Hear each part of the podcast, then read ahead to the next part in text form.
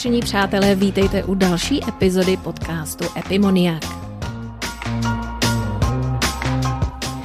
Mnozí z vás žijí v zahraničí a stejně tak jako já reprezentujete pro vaše ratolesti celou českou kulturu v jedné osobě, včetně rodného jazyka. Snažíte se tedy denně mluvit česky na své děti?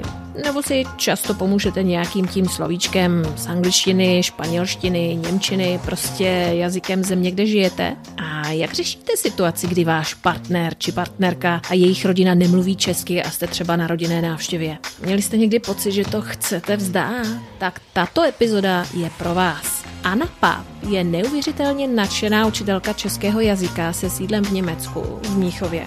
A svou vášeň přenáší nejen na zdejší studenty, ale i na všechny rodiče v zahraničí, kteří hledají pomoc v náročné situaci při výchově bilingválních i vícejazyčných dětí. Sepsala úžasné elektronické knihy, jako například jazykové hry na cesty, či jak posílit vztah dětí k češtině, kterou už si stáhlo téměř více než tisíc Čechů po celém světě. Na svých internetových stránkách i na Facebooku je velmi aktivní a neustále motivuje rodiče, aby pokračovali ve výuce svých dětí česky i v zahraničí. Není třeba dodávat více. Snad jen to, že já osobně jsem velmi ráda, že jsem měla možnost Aničkou hovořit nasát z této neobyčejné krajenky pozitivní energii a opět si uvědomit, že je na světě stále dostatek i českých osobností, které hledají způsoby, jak pomoci druhým, spíše než důvody, proč to nedělat. A nyní už k samotnému rozhovoru. Vítej Aničko při další epizodě Epimoniák. Jsem moc ráda, že jsi přijala moje pozvání. Ahoj. Chtěla jsem se tě zeptat, proč tedy e, Německo a co tě přesně dovedlo do Mnichova? Co to já vůbec nemůžu. Zůstala v Česku, jenom um, jsme se potkali s manželem a um, zamilovala jsem se a odešla jsem za ním. Ještě ho zkouším nalomit, aby se vrátil nebo aby se mnou přešel do Česka, ale zatím se to nedaří. Uh-huh. A, a manžel mluví trošku česky? No, když chce, ale on spíš nechce, tak rozumí docela dobře teďka už po škole života s rodinou, ale, ale mluví spíš mý. Mm-hmm. Takže eh, já se určitě k tomu ještě dostanu, ale eh, trend vlastně eh, rodin, kdy jeden ten rodič je Čech a ten druhý vlastně cizinec a kdy ten cizinec teda, jak se jemu nevadí, že nemluví česky, u vás neexistuje. Nevadí mu teda, že nerozumí česky. No, můj muž je takový flegmatik v tomhle, um, ale já se snažím, aby rozuměl. um, nemluví teda, to ne, ale já se snažím na ní co nejvíc mluvit česky a co nejvíc mu pomoct tím, aby nám opravdu rozuměl, když um, já si s dětma povídám. A myslím, že to se do velké míry už podařilo teďka. Naší starší dceři je čtyři a půl a od těhotenství na ní vlastně na něj mluvím aspoň v těch základních situacích česky a um, snažím se ho podpořit v tom, aby když už teda nebude mluvit, tak aby aspoň e, zvládl sledovat konverzace a mohl se zapojit ve svém jazyce do společné konverzace. To je naprosto úžasný. Jak si to zvládla? Jak si ho k tomu přiměla? No, Zatím, zatím mám malé děti, jo? to je důležitý, protože um, teďka, teďka se bude rozhodovat, až budou ty konverzace komplexnější. Zatím si povídáme o čištění zubů a um, o tom, co bylo ve školce. To jsou opravdu uh, základní věci, ale když bude potřeba pak diskutovat o nějakých principech, tak to samozřejmě už je nový skok, tak musím, musím na tom zapracovat, aby ta jeho úroveň um, um, zvládala, stíhala věk dětí. Mm-hmm. Já bych asi se zeptala taky. Úplně poprvé, kdy jsem vlastně já slyšela tvé jméno, bylo ještě v Chile, kdy jsme se zrovna bavili právě s krajankami o nutnosti nebo spíš takové osobní uh, vášní právě učit češtinu naše díka, které to asi nevyužijí úplně v Chile a, a nějakým zázračným způsobem vlastně tvé jméno v rámci tady toho se vyskytlo online. Tak jak se vůbec prosím tě zrodila ta tvoje myšlenka pomáhat krajanům zahraničí? Zahraničí s tou výukou českého jazyka? Hmm, to vykrystalizovalo postupně. Um, úplně uh, základ um, vznikl zhruba před deseti lety, když jsem byla jako studentka na Erasmu v Paříži rok a právě jsem tam učila v české škole a hlídala děti v česko-francouzských rodinách, tak tam jsem se s tím vůbec poprvé setkala, že jsou Češi v zahraničí a že mají obtíže udržovat u dětí češtinu, že něco takového existuje. A potom, potom se to ve mně usadilo a když jsem sama se přestěhovala za manželem a narodili se, narodila se nám dcera, tak jsem začala čím dál tím víc vnímat, že to je skutečně mm, obtíž, eh, nebo že hodně, hodně rodičů jsem potkala, kteří tu češtinu vzdali. Třeba ani úplně to nebyl původně jejich záměr, ale nějak to tak vyplynulo, anebo se to snažili napravit teďka. Um, tak um, jsem si říkala, um, že by bylo potřeba uh, nějaké motivovat, že hodně lidí v tom mají, mají pocit, že jsou v tom sami, často v tom zahraničí, i když uh, je nás strašně moc v téhle podobné situaci. Tak um, to, to postupně takhle eh, vzniklo, až jsem se dostala ke svému projektu, který teďka snažím vybudovávat a rozšiřovat. Říkáš, že je nás strašně moc v té podobné situaci. Viděla jsi někdy nějaké statistiky, kolik takových eh, Čechů asi je? Nebo překvapí tě vůbec, kde všude jsme, co by Češi a kde se učí čeština? No tohle je docela vtipný téma, protože to pořádně neví ani oficiální místa České republiky, ministerstva. Jsou země, kde se třeba tady lidi hlásí, když, eh, když odejdou do zahraničí, že tam jsou ale myslím, že se mluvilo um, na konferenci českých škol um, v Praze o 600 tisících Češích v zahraničí. To není málo. Což um, není, no, což samozřejmě nejsou všechno rodiny s dětmi, jo, to nejsou, to, to jsou i lidi, kteří prostě odešli za prací a tak, um, ale myslím, že tím, jak um, teďka mají lidi mnohem větší možnost cestovat, tak právě mnohem častěji dochází k té situaci, že potkají zahraničního partnera a že to, to bude opravdu nastávat čím dál častěji ještě. Jo, no mě, mě nepřekvapuje moc, kde všude je čeština, naopak si myslím, že eh, je super, že vznikají další a další české školy, které stojí k dispozici těm rodičům v zahraničí, aby na to nebyli úplně sami na tu češtinu. Je to opravdu velmi dynamická oblast a myslím, že to bude jedině růst v příští. Mm-hmm. Kuriozně na toto téma se právě hovoří i v Chile, protože tam opravdu už ta komunita česká taky se rozrůstá a takže se hovořilo taky o otevření školy, řekněme ta česká škola bez hranic. Ty jsi v tvé publikaci, jak posílit vztah dítěte k češtině, zmiňovala element strachu právě těch rodičů mluvit česky eh, v zahraničí zahraničí. Můžeš mi k tomu něco říct? No, spíš než strach je to takový nepříjemný pocit um, toho rodiče, mnoho nepříjemných pocitů. Uh, jednak um, okolí mi nerozumí, um, když mluvím na své dítě česky, to je, ten, to je ten asi nejčastější pocit, kterým se musí rodič vyrovnat, um, ale taky se setkávám s pocity rodičů, že třeba mají pocit, proč budeme ztrácet čas s češtinou, když to ubírá potom možnost našemu dítěti um, naučit se ještě líp ten místní jazyk, uh, zvlášť když třeba těch jazyků ještě víc, nebo prostě ty lidi si nejsou úplně jistí, zjistí, jestli, když budou na svoje děti mluvit česky, jestli jim tím, um, jestli tím nezbrzdí uh, v tom vývoji v té dané zemi. Aha. A jak teda se snažíš vysvětlit rodičům? Předpokládám, že takovéhle témata musíš řešit i e, vlastně, když učíte češtinu. Jak jim vysvětlíš, že to tak není, nebo pak, že to tak je? Jak, jak z toho ven?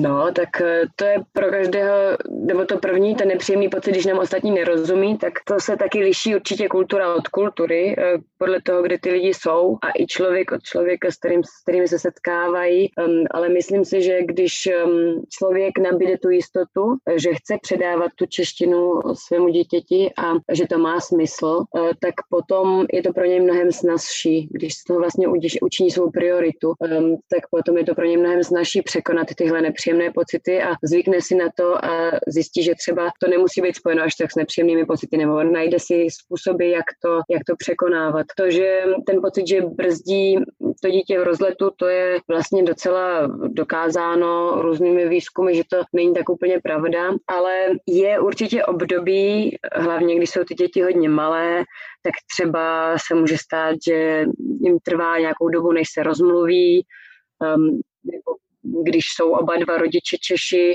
tak um, zase ten přechod do školky nebo do toho prvního zařízení nemusí být úplně jednoduchý, um, ale... Promiň, že ti do toho skočím. Já jsem chtěla, ty říkáš, že, se, že jim trvá uh, déle, než se rozmluví právě protože na ně mluví ty rodiče třeba, dejme tomu, jinými jazyky.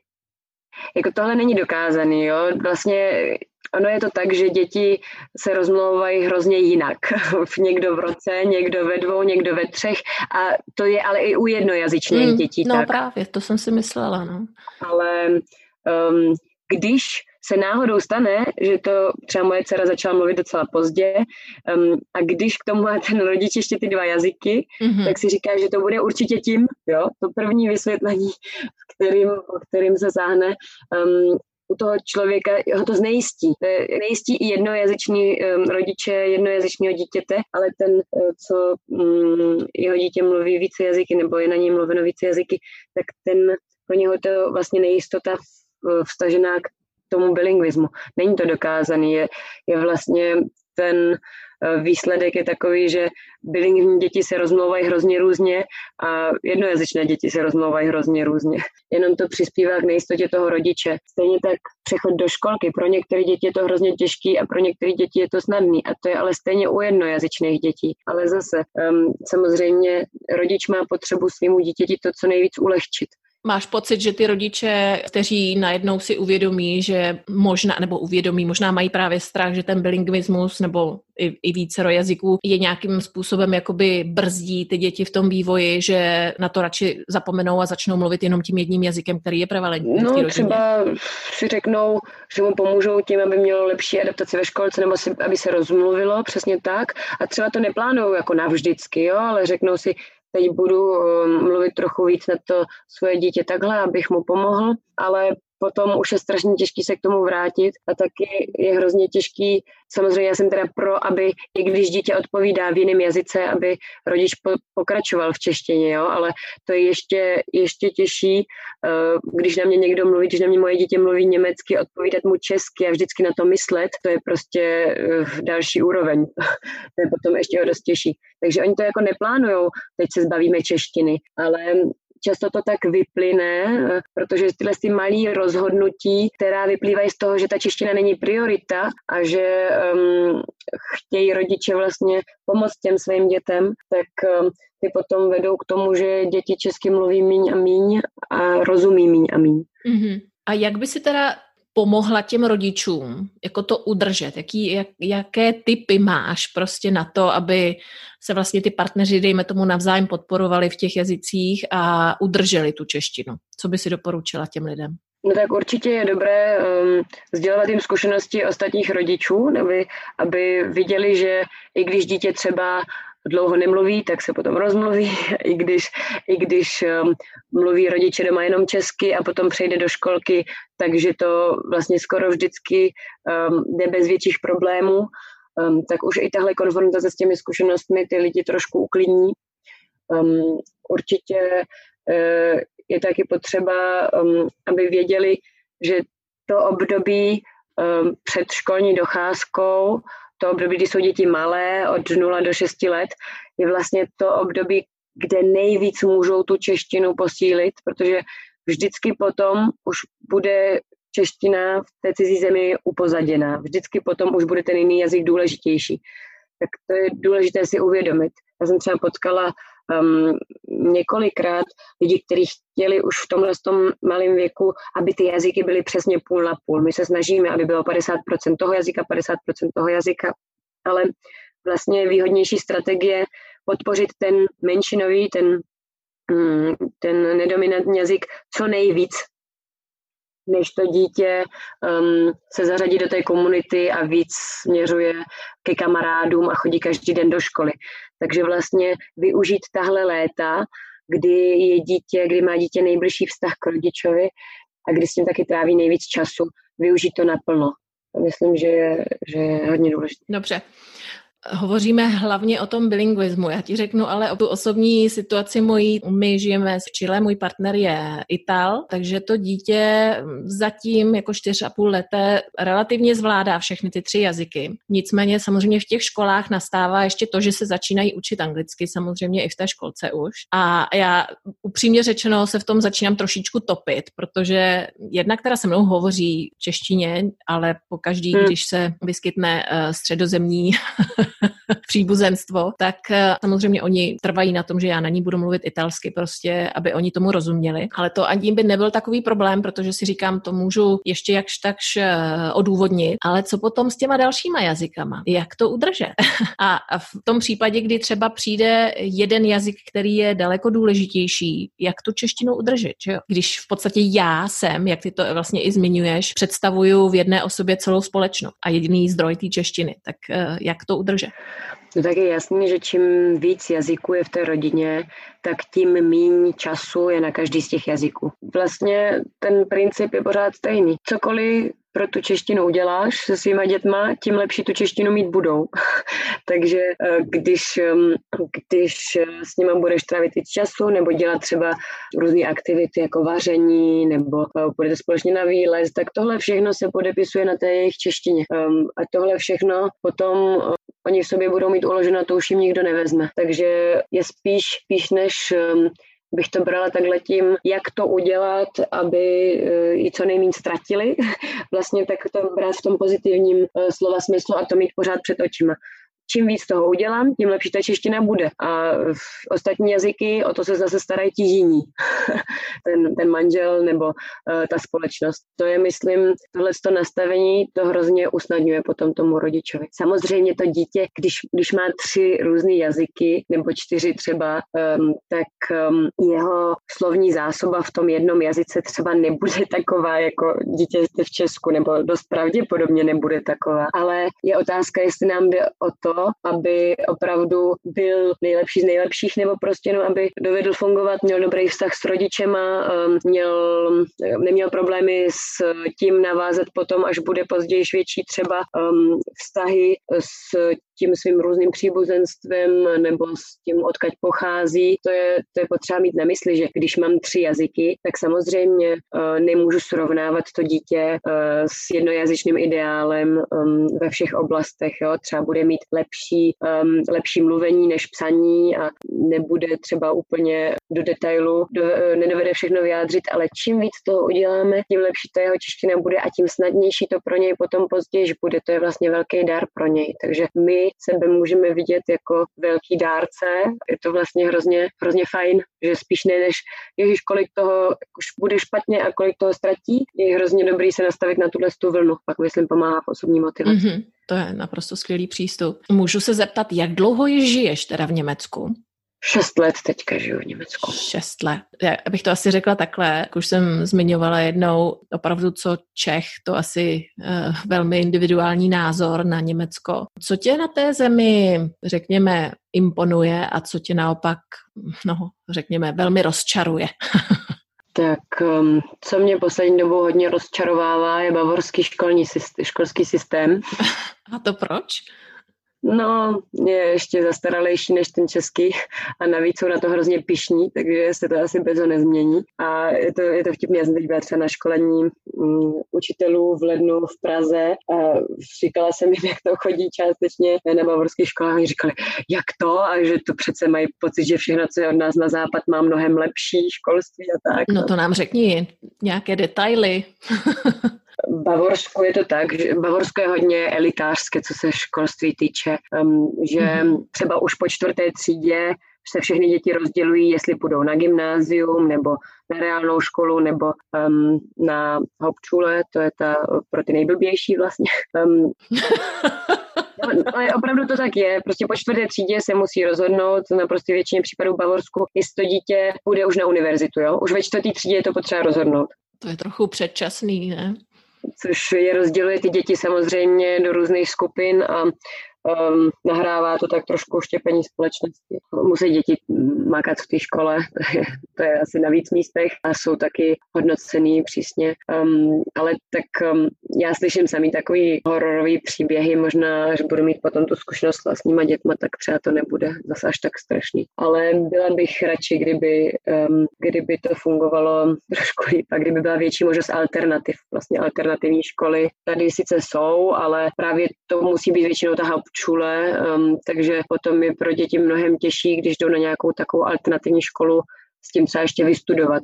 Musí skládat docela um, těžké, těžkopropné zkoušky uh, do dalších um, let, než se vůbec dostanou k maturitě. Tak um, to je jedna věc, která mě tedy trošku překvapuje nemile, ale jinak um, v Německu Němci teda říkají, že tady nic nefunguje, ale tady hodně věcí funguje, tady funguje a lidi jsou opravdu taky milí a strašně, třeba tady v Bavorsku jsou teda hodně bohatý lidi, jo. je tady fakt málo chudých lidí a tak jsou často spokojení na ulici a v MHD a povídají si se mnou třeba.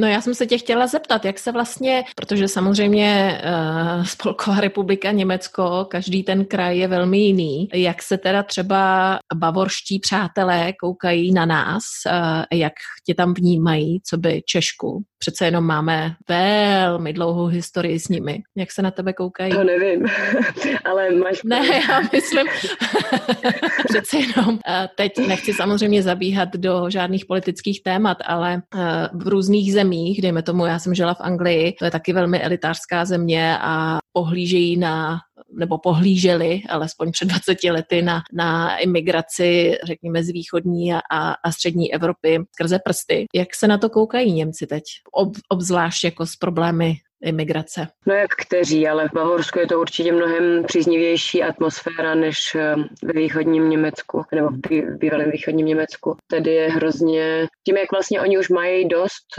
oni, oni jsou uh, docela bohatí, tak tím pádem mají jako i tu ochotu pomáhat. Um, tady my žijeme ve vesnici hned vedle, nebo v obci hned vedle Mnichova a když byla ta vlna 2015, um, vlna imigrace, ne teda ze střední Evropy, ale ze Sýrie, z Řecka přichází přicházeli lidi, tak tady se postavila velká nafukovací hala a hledali se mezi lidma dobrovolníci, co budou učit ty uprchlíky německy a tady se zorganizovalo během pár večerů v um, té naší obci opravdu um, velká část důchodců a um, lidí, co měli trošku víc času, co potom chodili každý dopoledne do té, do té nafukovací haly, kde bylo 300 uprchlíků, co nám byli přidělený a, a snažilo se s nimi nějak komunikovat a učit je a překonávat um, ty rozdíly. Takže obecně je tady nastavení docela pozitivní a nedívají se na mě skrz prsty. Jo. Já často, já jsem s tím musela z začátku taky bojovat um, a myslím, že díky tomu rozumím líp tomu pocitu některých lidí v zahraničí, je, že se na mě dívají v metru divně, když mluvím na děti česky nebo tak, ale to je opravdu vlastní interpretace. Oni jsou zvědaví, oni jsou zvědaví a dívají se. Mě prostě fakt každý mě, vždycky, když jde metrem, my nejezdíme moc často metrem, ale když jde metrem, tak mě vždycky osloví aspoň jeden člověk, co se nás ptá, jakým jazykem mluvíme, protože jsou prostě zvědaví. Ale tady je těch lidí, co se přistěhovali od někač fakt hodně. Samozřejmě je to potom otázka, tak mají samozřejmě rodiče od dětí strach, nebo ne strach, ale obavy, aby kvůli tomu, že je hodně cizinců ve třídě, tak aby ta úroveň nešla nějak dolů. Ale zrovna já jsem žila rok v Berlíně, tam je ta situace mnohem extrémnější, myslím, co se tohohle týče. Tak zrovna tady to o, fakt je docela nastavení přátelský, myslím. Tak to je super. Mm, předpokládám, že jsi určitě v kontaktu i s eh, jinými krajany. Jaká je, jak velká je krajanská komunita vůbec?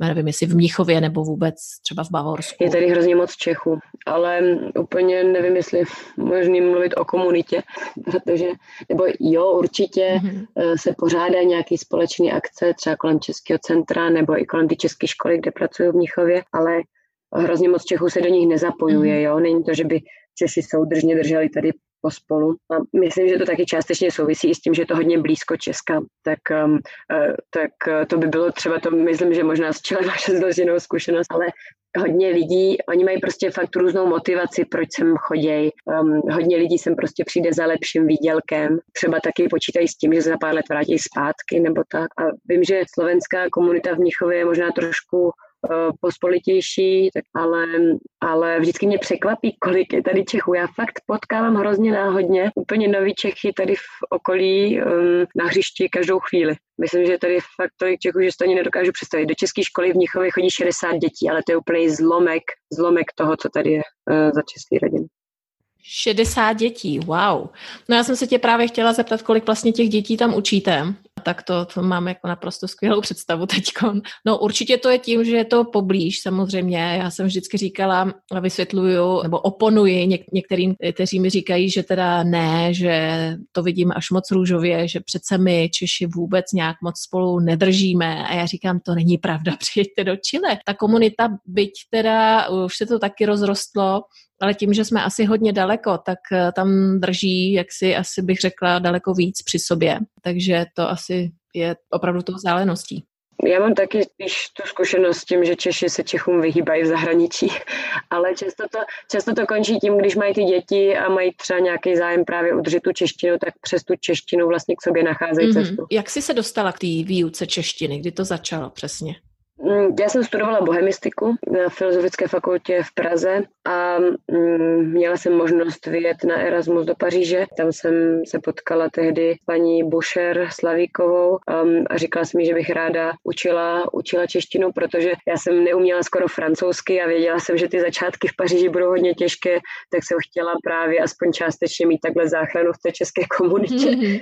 Zároveň mě taky mm, zajímalo, nebo věděla jsem, že mě učení bude bavit a chtěla jsem si to vyzkoušet. Tak potom jsem opravdu rok velmi intenzivně vedla skupinu pro mámy s dětma do tří let a ve školce jsem učila i potom druháky, třetíáky a tenhle, tenhle rok mě hodně poznamenal a pochopila jsem, že vlastně chci učit, i když to nestuduju a teďka v tom pokračuju. Teďka mám vlastně i kurz dospělých, dospělých bilingvních. to jsou vlastně um, lidé, co uh, třeba emigrovali v 68. s českými rodiči do Německa, Aha. nebo co právě vyrůstali v Německu i tady uh, i mladší nebo měli jednoho rodiče Němce, jednoho Čecha a chtějí teďka nějak ještě dopilovat tu svoji češtinu. Takže uh, mám vlastně i um, teďka jednou týdně takhle důkaz, co se stane, co, jak, jaký je výsledek té bilingvní výchovy v mnoha podobách. To je hrozně zajímavé. Hmm. Výsledek spíše negativní nebo částečně pozitivní? jaký je ten výsledek? Určitě ne negativní. To jsou prostě lidi, kteří třeba dva tam byli takhle, jejich rodiče emigrovali v 68. do Německa a úplně přestali mluvit česky. E, začali mluvit německy, prostě chtěli uzavřít kapitolu Česko a čeština a mm, chtěli začít nový život. A jednou bylo 11, jednou bylo 15 a teďka prostě se vrací k té češtině, snaží se obnovit, třeba neumí moc psát, dělají hodně chyby v psaní, ale domluví se o všem a je to hrozně, hrozně naopak pozitivní. Třeba i právě jedna ta mladší účastnice mi říkala, že měla oba rodiče, měla oba rodiče Čechy a že měla období na střední škole nebo na základní, že odmítala mluvit česky úplně s rodičema, že chtěla zapadnout mezi kamarády, ale potom se to zase změnilo. A to je opravdu hrozně fajn vidět, že i když ty útrapy na cestě můžou být docela i velké, že třeba to dítě úplně odmítá mluvit, tak pořád je možnost, že se k tomu vrátí. A když na něm budeme dál mluvit česky, tak bude mít to mnohem snadnější mm-hmm. potom. To jo. Je takový hezký, že to zahřeje, že se někdo k tomu zase chce vrátit i přeze všechno. E, chybí ti něco z Česka, i když jsi takhle relativně poblíž? Nebo když ti opravdu něco chybí, zajedeš si No, nezajedu a neodjedu, protože nejvíc mi chodí kamarádi. já jsem vlastně, já jsem mm, se narodila v Praze a vyrůstala jsem v Praze a žila jsem celý život v Praze, takže tam mám opravdu silnou síť přátel, kteří mi chybí hodně a tam bych chtěla natáhnout manžela, což jsem ale skoro, skoro vzdala i přes svou mouževnatost, tak je jako zapřísáhlý odpůrce. A já jsem docela flexibilní na jednu stranu, ale musím říct, že to mít kolem sebe ty dlouholeté přátele, které, s kterými jsem vyrůstala um, a kteří mě ovlivnili, je, je něco úplně jiného než tady. Já už jsem se tady zvykla, jo. samozřejmě už jsem si taky našla nějaký způsob přežití. to, bez toho to nejde a taky se tady postupně až poslední dva, tři roky intenzivněji vytvářím nová přátelství, ale prostě ty vazby um, mi hrozně tam chybí. Jsou, no. Hmm, jak se říká, přátelé jsou rodina, kterou si vybíráme sami, že? A kdyby si měla nějakým způsobem, tak asi nebudu zabíhat úplně do hloubky historie Německa, eh, to si myslím, že asi není úplně třeba, ale když by někdo opravdu se chtěl nějakým způsobem si něco načíst o Německu, máš nějaké, dejme tomu, autory knihy, které by si mohla doporučit? No, přiznám se, že um, sice jsem začala poslední dobou po dětech zase docela dost číst nebo poslouchat audioknížky, ale právě tím, jak jsem zaměřená na tu češtinu, tak jsou to většinou knižky v češtině. Dobře, tak, tak nějaké, nějaké, určitě tak nějaké české knihy, které tě nějakým způsobem zásadně třeba ovlivnily. Uh-huh. Um, musím říct, že uh, poslední dobou samozřejmě zajímám hodně o rodičovství, takže, takže snažím, snažím se sklidnit svoje emoce, krotit svoje emoce ve vztahu s dětma. Um, takže ty, ty, co podporují respektující výchovu, jako aha, rodičovství nebo respektovat a být respektován, jsou pro mě určitě velkou inspirací. Potom z toho, toho mého oboru vlastně, je to teda Ameri- od Američana anglická knížka, um, uh, Maximize Your Child's uh, Bilingual Ability, se to jmenuje, od Adama Becka, uh, tak to je knížka, kterou jsem vlastně četla až po tom, co jsem napsala něco hodně podobného sama v, v tom e-booku, um, ale on uh, on vlastně má svou víc let zkušeností a větší děti, tak je to ještě trošku doladěnější, tak um, to mě hrozně povzbudilo na tom, že to opravdu má cenu. On, on je američan žijící v Japonsku a snaží se svoje děti naučit anglicky.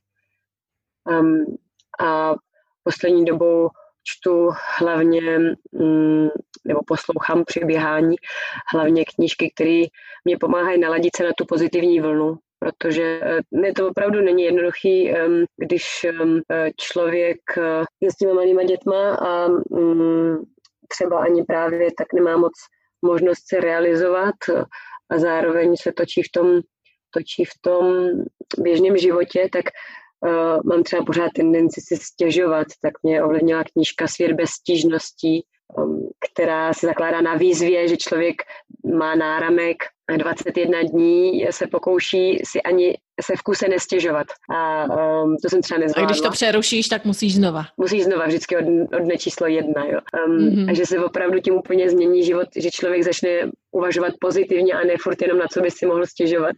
Takže poslední dobou... A, a vydržela si to? Ne, nevydržela, nevydržela.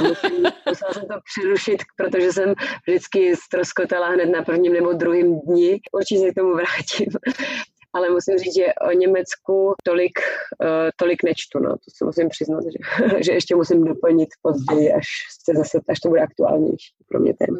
Dobře, dobře, ale tahle kniha si myslím, že by se mohla vydávat zdarma asi všem nám, protože nemyslím si, že to je jednoduchý opravdu tohle překlenout. Ale asi bych teda zakončila takovým tím mým klasickým dotazem, který pokládám snad každému. A kdyby si teda mohla mít nějaký ten gigantický billboard a opravdu jako mm, skrze nějakou metaforu poslat zprávu milionům lidí, co by na něm bylo napsáno a proč? Mm, tak já bych těm lidem, kterým se snažím pomoct, um, chtěla vzkázat, uh, nejste v tom sami protože myslím, že tenhle pocit eh, opuštění um, člověk často zažívá, uh, protože je sám na tu češtinu. Um, a tím, že si uvědomí, nejsem v tom sám, a jde to i, uh, jsou lidi, kteří jsou na tom stejně jako já a můžeme si pomoct a nejsem v tom sám, uh, tak myslím, že hodně lidem um, zvedne výrazně motivaci a zlepší Určitě život. a spadne kámen ze srdce. Jo, ten pocit znám naprosto přesně. Uh, Aničko, děkuji moc za, za tvůj čas a ochotu s náma sdílet uh, tvé nadšení a vášeň pro češtinu. No já moc děkuji, že jsi mě oslavila. Líbila se vám tato epizoda? Pošlete mi komentář na Facebook, Instagram, Twitter i LinkedIn. Aby vám neunikla žádná z dalších epizod, přihlašte se k odběru jednak ve vaší podcastové čtečce, ale i na webové stránce www.epimony.ac.com. A víte o někom, kdo žije v zahraničí a dělá dobré jméno vaší vlasti? Tak mi napište na alenazavináč.epimony.ac.com www.cz.com. V příští epizodě se mnou hovoří velmi zajímavý krajan, kterého přivedla práce až do Malajzie. Proč právě tam? Jak je to pracovat v tak exotické a kulturně odlišné zemi? A co je třeba mít v sobě? Chcete-li se pokusit o štěstí právě tam? Přijďte si poslechnout.